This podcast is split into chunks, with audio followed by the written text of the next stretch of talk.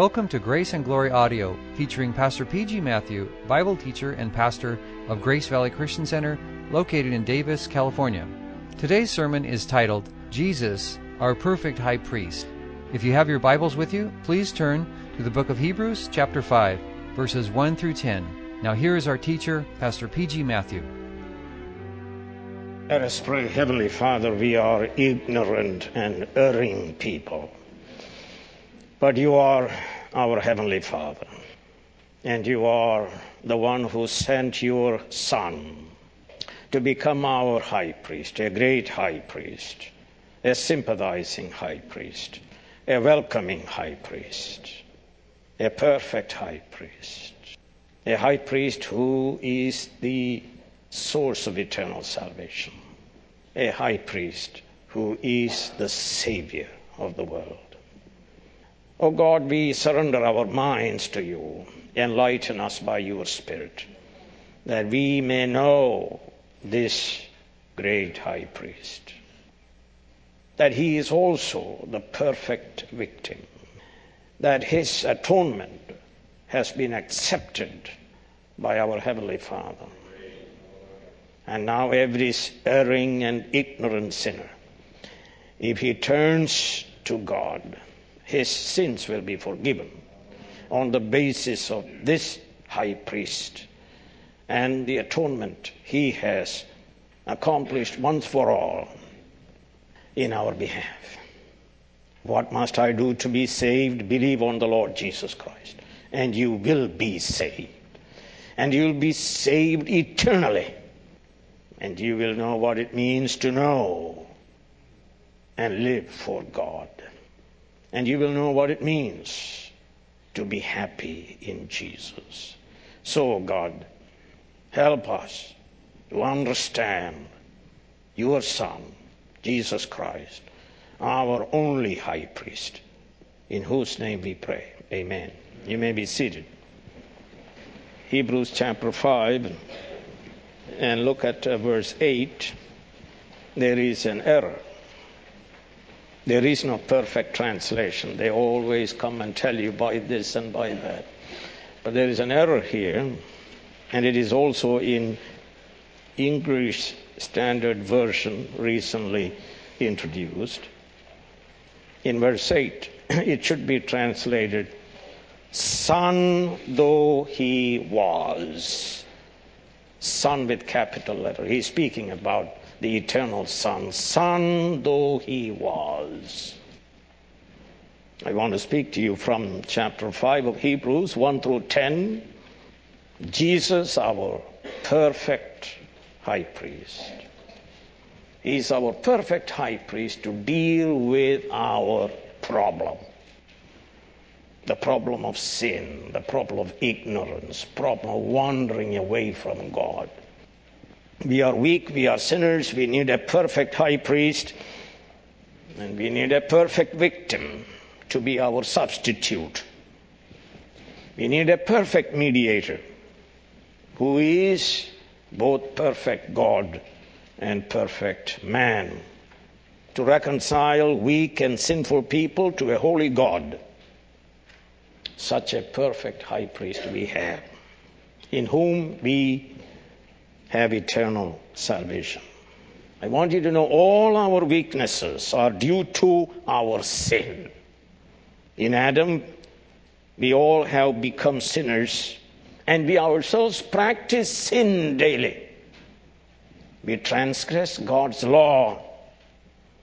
And so God's wrath is against sinners. Sinners who are hell-bound. The question is who will save us from the wrath to come? The answer Jesus Christ, our perfect high priest.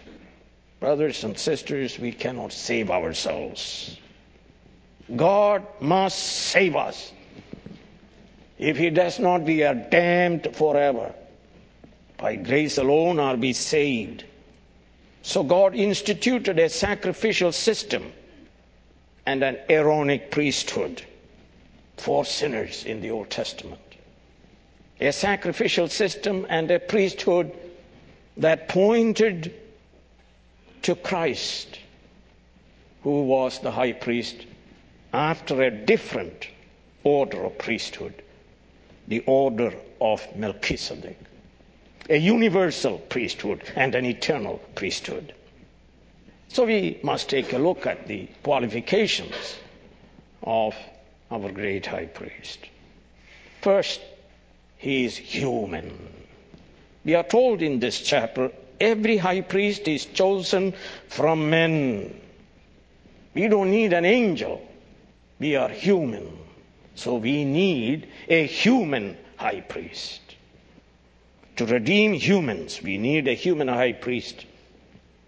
And so in chapter 2, verse 16, we read, For surely it is not angels he helps. There is no plan of salvation for fallen angels.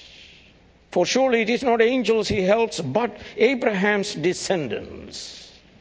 A human high priest is able to sympathize with the humans who are sinners, who are ignorant, who are wandering, who are weak.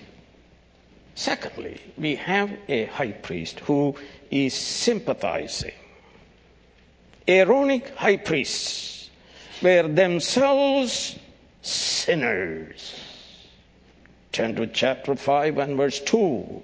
He is able to deal gently with those who are ignorant and are going astray, since he himself is beset with weakness. Better translation.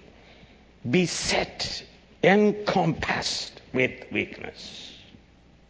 And you can read Exodus 32, verse 21. This speaks about the sin of Aaron. And you can go home and read Zechariah 3 1 through 6 about the filthy garments of the high priest Joshua, which by God's grace has been removed. Professor Morris speaks about the high priests of the New Testament times. And he says in the first century, as the high priest laid his hands on the head of the animal, he would say, O God, I have committed iniquity and transgressed and sinned before thee. I and my house and the children of Aaron, thy holy people, O God, forgive, I pray, the iniquities and transgressions and sins which I have committed and transgressed and sinned before thee, I and my house. Only then he was able to minister on behalf of the people. So, high priest on the Day of Atonement had to offer sacrifice for his own sins, a bullock, and offer sacrifice for the sin of the people, a goat. We read about that in Leviticus 16, which is what the writer has in mind in chapter 5 of the Hebrews. Two times the high priest must go to the Holy of Holies to sprinkle the blood of these sin offerings upon the mercy seat. And because the high priest himself was a sinner, he was able to deal gently, not harshly, with those who were ignorant and erring from the way of the Lord. Of course, there was no atonement for the defiant and rebellious. And you can read that in Numbers chapter 15, verse 29 and 30. Atonement only for the sin of ignorance. But if you sin defiantly, no atonement. You must be cut off from the people. We read about that even in chapter 10 of this epistle verse 26 and 27. If we deliberately keep on sinning after we have received the knowledge of the truth, no sacrifice for sins is left, but only a fearful expectation of judgment and of raging fire that will consume the enemies of God. Sympathizing high priest. Number three, a high priest was ordained by God, appointed by God. It was a great honor to be a high priest of Israel, a mediator between God and man. So we read in verse 4, if you look at it, no one takes this honor upon himself. A high priest was directly appointed, ordained by God. But there were people who wanted to be priests and high priests. And God killed them. I don't have time to tell you. Read Numbers 16 and 17. Korah and company rebelled against Moses and Aaron. And God said, I'm going to put an end to this strife. Bring 12 staffs. And the one who buds and blossoms and bears fruit is the one I have chosen. And we are told that it was the staff of Aaron. And God killed the rest of them. And in Second Chronicles 26, we find Uzziah the king, he also wanted to become priest to offer sacrifice. And God struck him with leprosy and he died. He will not put up with people who take this honor upon themselves. Pastor T.K. Thomas of India said there are three types of preachers those who call themselves those who are called by others, and those who are called by God. And Pastor P.G. Matthew from India, he says 10% of people are called by others, 80% of preachers are called by themselves, and 10% are called by God. A number of years ago, the president of a seminary spoke to the freshman class in this way unless the Lord has called you to study for the ministry, we don't want you to be here. So a high priest, I say, was ordained by God, called by God, appointed by God. Even so, Jesus Christ, first of all, was human to help humans like us. So we read in chapter 2 and verse 14 since the children have flesh and blood, he too shared in their humanity, so that by his death he might destroy him who holds the power of death, that is the devil, and free us from the devil and from death. But there is a difference in terms of our high priest Jesus Christ. Unlike Aaron and his descendants, Jesus Christ was sinless. And so we studied that in last week, chapter 4, verse 15 of Hebrews. For we do not have a high priest who is unable to sympathize with our weaknesses, but we have one who has been tempted in every way, just as we are, yet was without sin. He was tempted and he overcame temptation, never yielded to sin. Or turn to chapter 7, verse 26 and verse 27. Such a high priest meets our need. One who is holy, blameless, pure, set apart from sinners, exalted above heavens. Unlike the other priests, he does not need to offer sacrifices day after day, first for his own sins, and so on. Paul says the same thing, 2 Corinthians 5, verse 21. He who knew no sin became sin for us, that we might become the righteousness of God in him.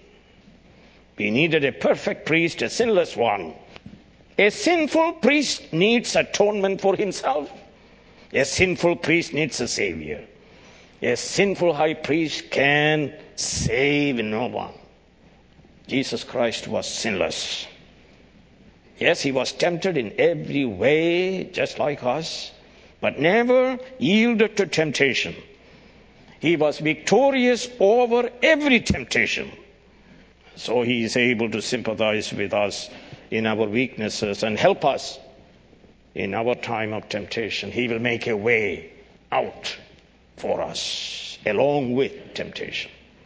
We needed also a mediator who is both God and man.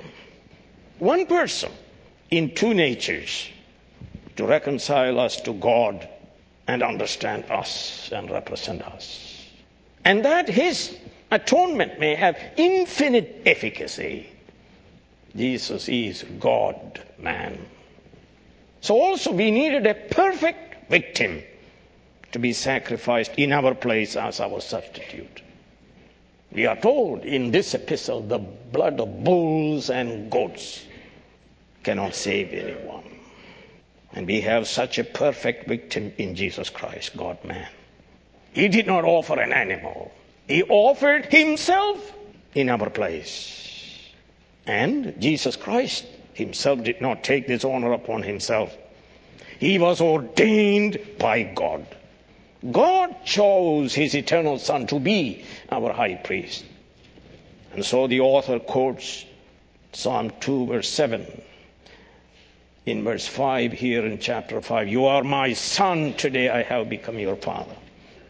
And then he quotes 110 Psalm verse 4, You are a priest forever in the order of Melchizedek. He didn't take this honor.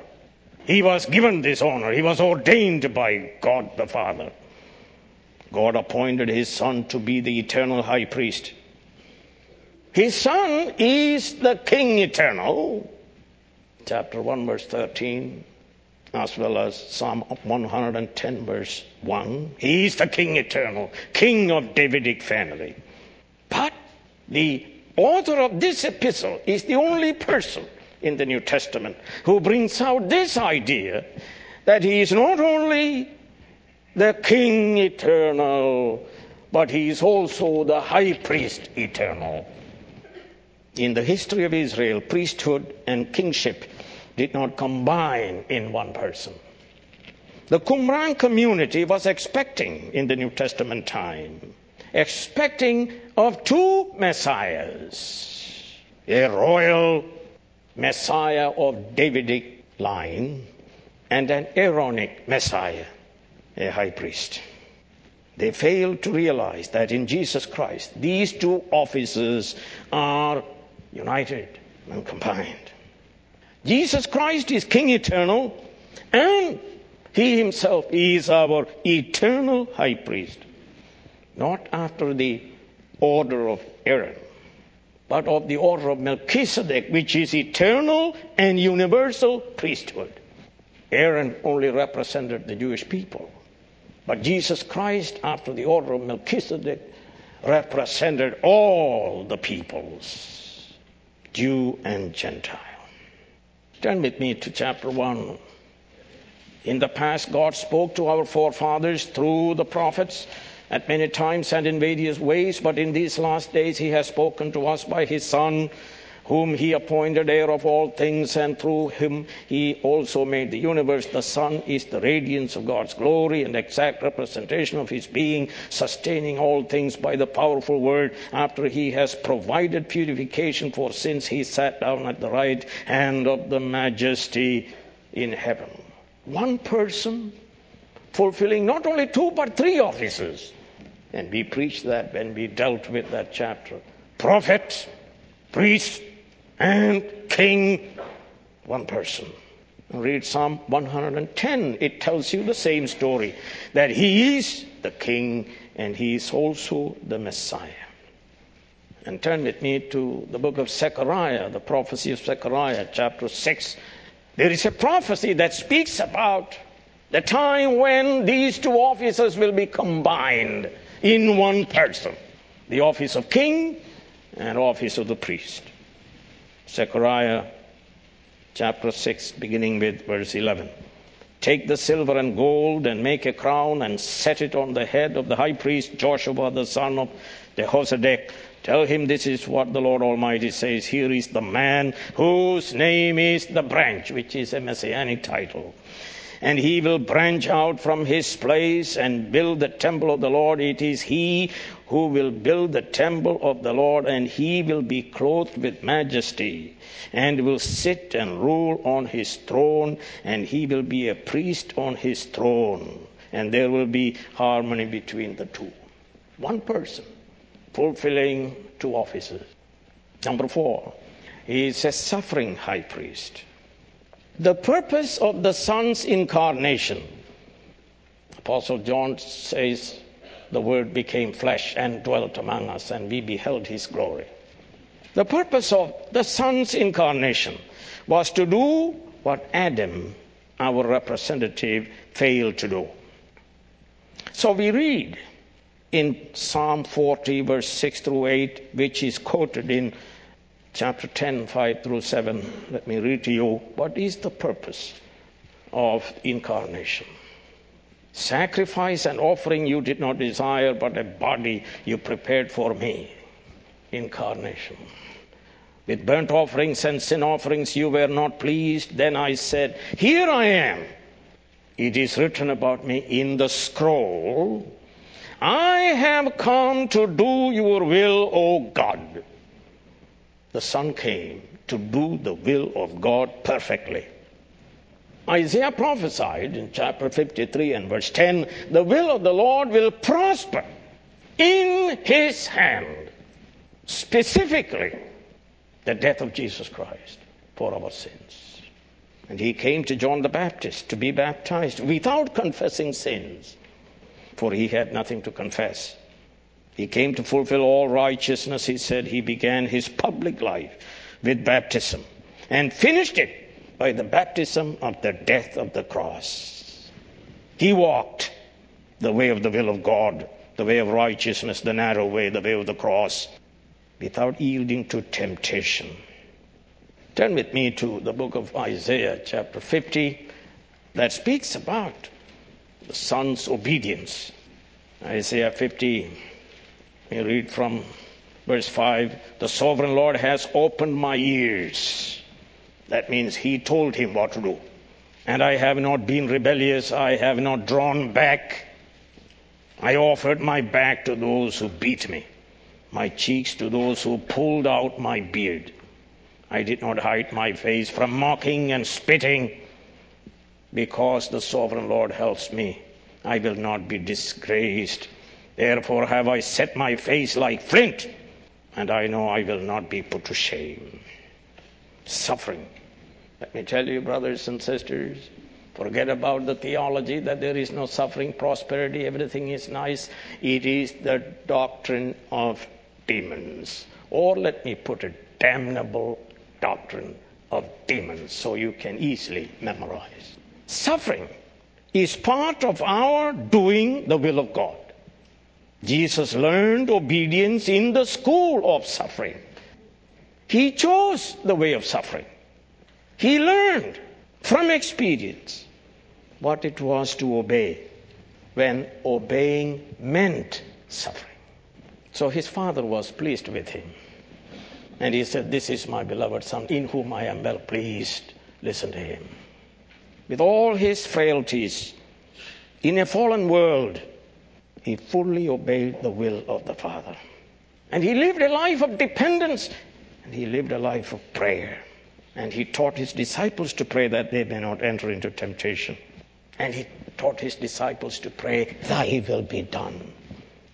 And He taught them to deny themselves, daily take up the cross, and follow him to death. So we are told here in the in this chapter 5, he offered up prayers and petitions with loud cries and tears. And the specific reference we believe is reference to Gethsemane, where he experienced intense agony of hell, sweating blood. Mark 14, verse 34, Luke 22, verse 44, and so on. He did not cry out to God to save him from physically dying. So many people died physically. The death of crucifixion. But he was greatly troubled because of the eternal death he was about to die. For the sin of the world. He became the worst sinner, though he knew no sin the sins of the world was put upon him. He was to suffer what the book of Revelation calls the second death. He who knew no sin became sin for us. He was about to be forsaken by his father. And he was to be cut off from his cherished communion with the Father. He was about to go to hell. So he prayed with loud cries and tears Theologian Westcott speaks about three kinds of prayer. One is silent prayer, the other is crying prayer, The other is prayer of tears. And he tells us tears overcome all obstacles. There is no door through which tears do not pass. And I would say prayer of tears goes directly to the throne of God. And we are told the Father heard his prayer. And we are told because of his eulabeia, reverent submission, godliness, fear of God, or I would translate because of his obedience. God doesn't hear the prayers of rebels because of his reverent yieldedness, surrendered life for the will of God. The word eulabeia is used in chapter 12, verse 28. Therefore, since we are receiving a kingdom that cannot be shaken, let us be thankful and so worship God acceptably with reverence and awe for our God is a consuming fire. Now look at the worship that is going on around this country and around the world. It is pure entertainment for the assembled people. Nothing to do with worship, with eulabeia and with awe. No consciousness of a holy God in the midst of the people. He cried out loud shouts and tears. And the Lord heard. And we are told an angel was sent. Angel appeared to him and strengthened him. And I would say his prayer was heard because God raised him from the dead on the third day. Jesus fulfilled God's will by actively obeying his Father and passively obeying his Father by the death of the cross.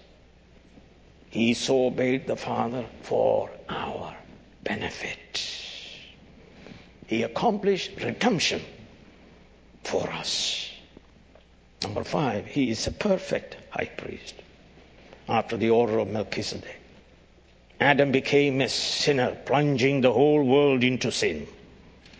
And Aaronic priesthood was imperfect because of the sin of the high priest. We needed a high priest who was perfect, who would perfectly obey the Father, actively and passively. And Jesus said always, Not my will, but thine be done, in spite of the pain and the suffering. Through his perfect obedience, he became a perfect high priest of God a perfect mediator, a perfect substitute victim on our behalf. So he alone is completely qualified to be our high priest. Son though he was, he was eternal son, yet he learned obedience through suffering and was made perfect. Turn to chapter 2 and let me read from verse 10. In bringing many sons to glory, it was fitting that God, for whom and through whom everything exists, should make the author of their salvation perfect through suffering. There was no other way. Listen carefully. He did not move from disobedience to obedience like us. No. He moved from untested to tested and proven to be obedient. He did not move from imperfection to perfection. He moved from perfection to tested and proven perfection. Perfect high priest. Number six, we are told that he became Aitios, the source of eternal salvation. From eternal Son comes eternal salvation. There is no other high priest there is no other mediator between God and man. There is no other Savior. He alone is the well of salvation. All must come to Him and drink. Come unto me and drink. Out of your innermost being shall flow rivers of living water. He gives living water to the sinful Samaritan woman. He is the source of salvation. He's the source of eternal salvation. No one else. He is our propitiation. He is our salvation. Turn with me to 1 Corinthians chapter 1 and verse 30. It is because of him that you are in Christ Jesus, who, that is Christ Jesus, who has become for us wisdom from God, that is righteousness, holiness, and redemption. He is the source. He's the well. He is the only source. He is the only well of salvation. There is no other Savior. Number seven, is the Savior, is the Savior of all who obey Him. Pay attention to that, it's very important. Most theologians don't want to deal with it. Verse 9, and once made perfect, He became the source of eternal salvation to all, to all who obey Him. Let me tell you, this is eternal salvation. When Jesus saves a sinner, He saves him not for a day. That's called fad, means for a day. It is. Ephemeral. When Jesus saves a sinner, he saves him not for a day, but eternally because he is the source of eternal salvation. Well, that is an Old Testament idea. Turn with me to Isaiah 45 and verse 17. Old Testament doesn't speak about a fad salvation. Isaiah 45 verse 17, but Israel will be saved by the Lord. How? With an everlasting salvation, sir. And Hebrews 9 verse 12, turn with me to it. Let us read this. He did not enter by means of the blood of goats and calves, but he entered the most holy place once for all by his own blood, having obtained what, sir? Eternal redemption. Eternal. And turn with me to chapter 9, again, verse 15. For this reason, Christ is the mediator of a new covenant, that those who are called may receive the promised eternal inheritance. And chapter 13, verse 20 speaks about eternal covenant. Eternal Son sacrifice once for all offered obtained eternal redemption. Jesus Christ has no successor. He gives you eternal salvation. Secure you are forever. Let me tell you that if Jesus saves you by grace, you will obey him throughout your life.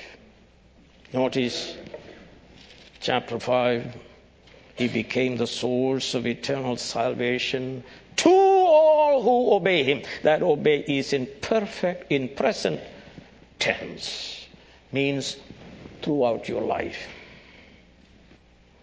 To believe in Jesus and disobey him at the same time is anti Christian and it is a phenomenon of countries characterized by material prosperity and political peace. It is a damnable doctrine of demons. If you habitually disobey Jesus, Jesus did not save you. It is a false claim you are making. Antinomians are antichrists. Turn with me to 1 John chapter 1 and verse 6. Apostle John didn't know that you can be antinomian, anti-Christian. Here we are told, chapter 1, verse 6, First John, if we claim to have fellowship with him, yet walk in darkness, we lie and do not live by the truth. 1 John 2 and verse 4 The man who says, I know him, but does not do what he commands is a liar. Liar, liar, liar, liar. Your pants on fire. the truth is not in him. And St. Paul says this in Romans chapter 1 and verse 5 the calling he received from God, the commission. Through him and for his name's sake, we receive grace and apostleship to call people from among all the Gentiles to the obedience of faith. And he repeats that in chapter 16 of Romans, verse 26. Turn with me to Acts chapter 5 and verse 32. Listen to what St. Peter is saying. We are witnesses of these things, and so is the Holy Spirit, whom God has given to those who obey Him. In Ephesians chapter 2 and verse 10, we are His workmanship created in Christ Jesus unto good works which God has foreordained that we should walk in them, and so on. But finally, turn to Matthew chapter 7. Let me read from verse 21. Not everyone who says to me, Lord, Lord, will enter the kingdom of heaven but only he who does the will of my Father who is in heaven. Many will say to me on that day, Lord, Lord, did we not prophesy? And so on.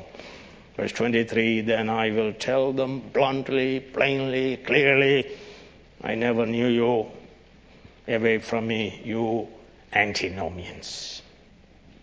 Good tree produces good fruit, bad tree produces bad fruit. Very simple. He is the source of eternal salvation to all who are obeying Him. Present tense. Theologian Philip Hughes says that eternal salvation, of which He is the source, is a reality in the experience of those who obey Him. Theologian Westcott says, continuous active obedience is the sign of real faith. Examine yourselves. If Jesus saves you by grace, by grace you shall live an obedient life. What God has united, no one shall put asunder. Jesus is both Lord and Savior. He is both Lord and High Priest.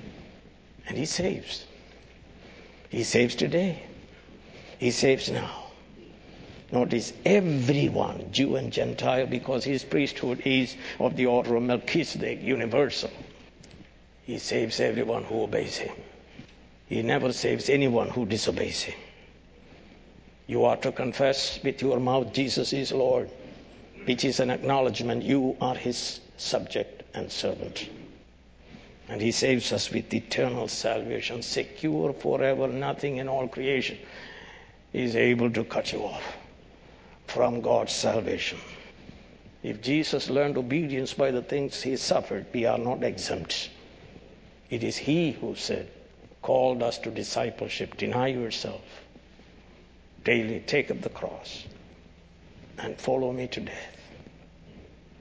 But don't worry about death. To me, to live is Christ, and to die is gain. In conclusion, let me ask you if you are a sinner, you have a Savior, perfect high priest, perfect victim, whose sacrifice has been accepted by the Father. And Jesus Christ is the only Savior. He accomplished eternal salvation. Surrender to Him and be saved forever today. I started saying that we have problem. He solved our problem forever. Number two, if you are saints, if you are saved by Jesus, the great high priest and only Savior, know that He is not only the high priest, He is also eternal King. In fact, He is prophet, priest, and king. Ask yourself do you obey Him gladly? If not, your profession is false, you are not a Christian. But if you are an obedient Christian, rejoice and proclaim this eternal salvation.